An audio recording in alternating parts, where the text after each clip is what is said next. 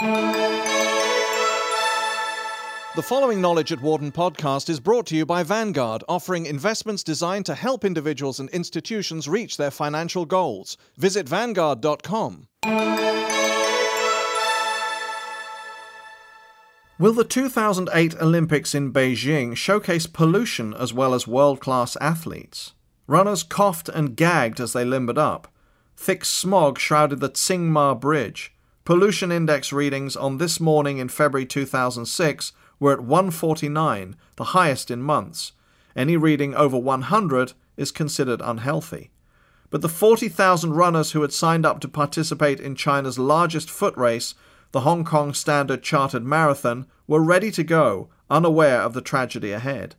By the end of the day, Tsang Kam Yin, a 53 year old three time marathoner, would collapse and die about a third of the way through the event. About 20 runners would be hospitalized, many for respiratory ailments. In internet postings following the race, runners complained about asthma attacks and hacking fits after crossing the finish line. Everyone who took part in the marathon was at risk of harm to their health from pollution. Anthony J. Hedley, an official with the Department of Community Medicine at the University of Hong Kong, wrote after the race, chiding the organisers for not taking more precautions. Many experts, like Wharton marketing professor John Zhang, are calling the 2008 Beijing Olympics a coming out party for the world's most populous nation.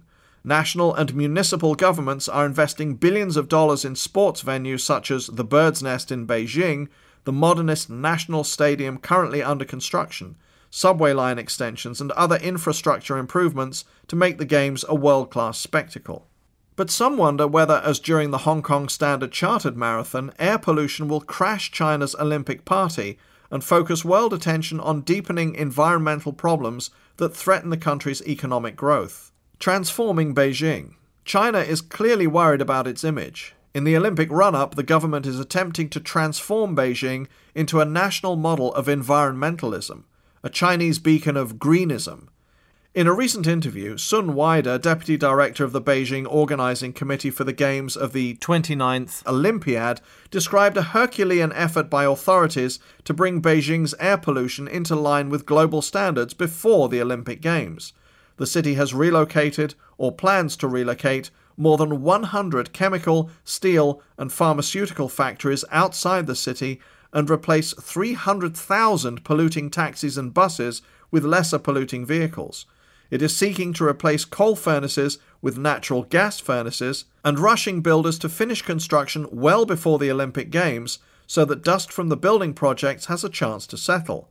Beijing authorities are building four new subway lines, adding many miles of rails and boosting the efficiency of public transportation.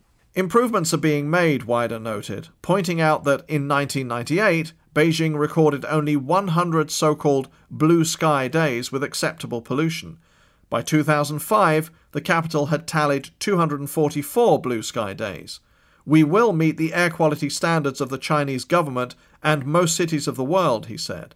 Beijing has indicated it wants to match the air quality of Paris in time for the Olympics, a goal that some observers consider unrealistic.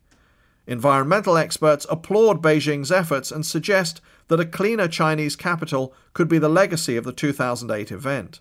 But they also note that China needs more than a quick fix for its broader environmental crisis in the making.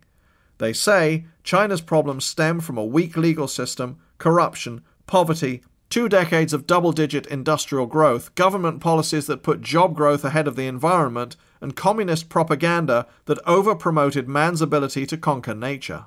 The effects of pollution can be seen everywhere. Smokestack factories spew toxins and particulates into the air. Rivers teem with sewage. According to World Watch Institute's State of the World 2006 report, acidification has spread to 30% of China's cropland. Another study by the Atlanta based Georgia Institute of Technology reports that the range of ozone exposure in agricultural regions in the Yangtze River Delta is enough to reduce yields by 10%. Environmental officials in Guangxi province in southern China note that 92% of the sewage from the province's cities flows directly into rivers. Installing treatment plants would cost $400 million, a prohibitively large amount in an area where the per capita income is about 1,500 to $2,000 a year. China is far behind peer countries in air quality standards. According to the World Bank, 16 cities in the world with the worst air pollution are located in China.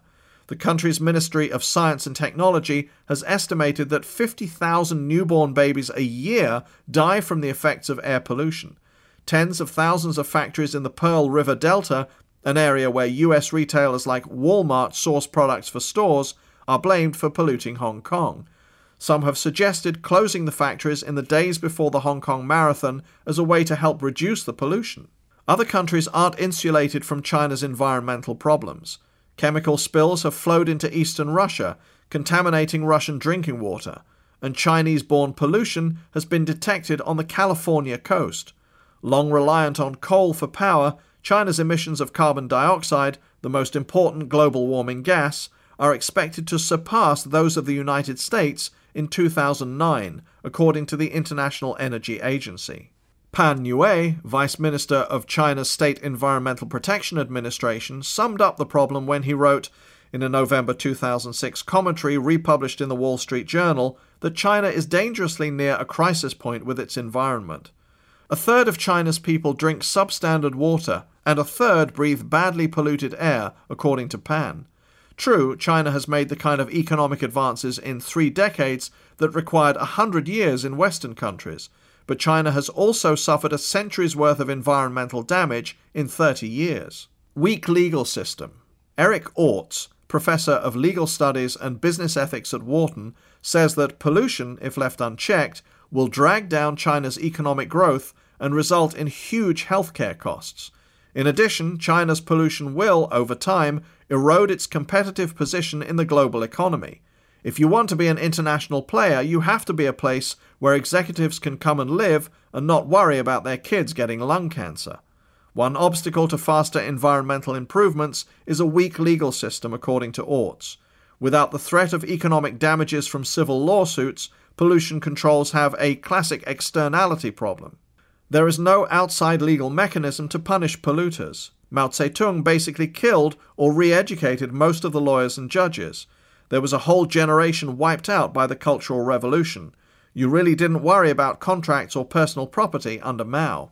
Close links have developed between private business and local governments which jointly operate enterprises, even though local governments are charged with enforcing environmental and economic regulations.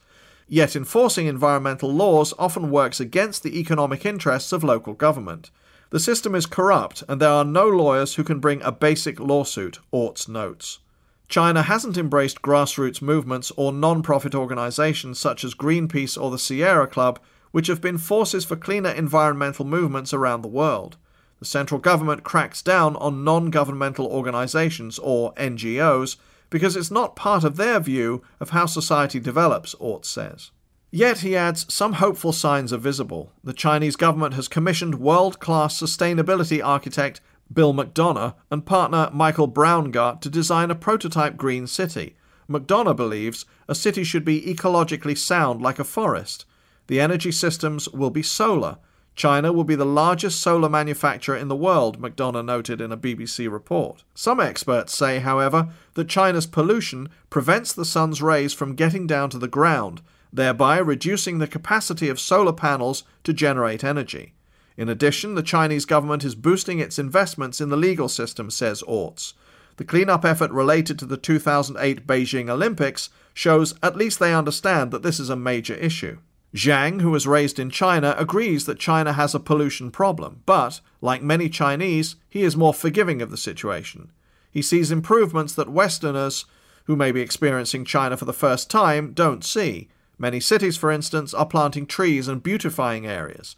The nation is climbing out of deep poverty, and environmental damage is one price it has had to pay for prosperity, Zhang notes. The tolerance level is higher. Stay a few days in Beijing, and breathe the air, and you don't feel that terribly bad. When you are hungry, you worry about food no matter how dirty you are. The analogy that the Chinese offer is that the nation is a construction site and everything is not tidy, Zhang says. As for the Olympics, the Chinese will present a modern city focused on the best environmental practices. It will be, in some ways, a monumental sales pitch to other Chinese cities and the world, showing what great strides the country is making. The central government likes to establish models and then have those models replicated around the country, Zhang says. So, in that sense, you are building up a model city for the 2008 Olympics. You are building a showroom. For more information, please visit our website at knowledge.wharton.upenn.edu.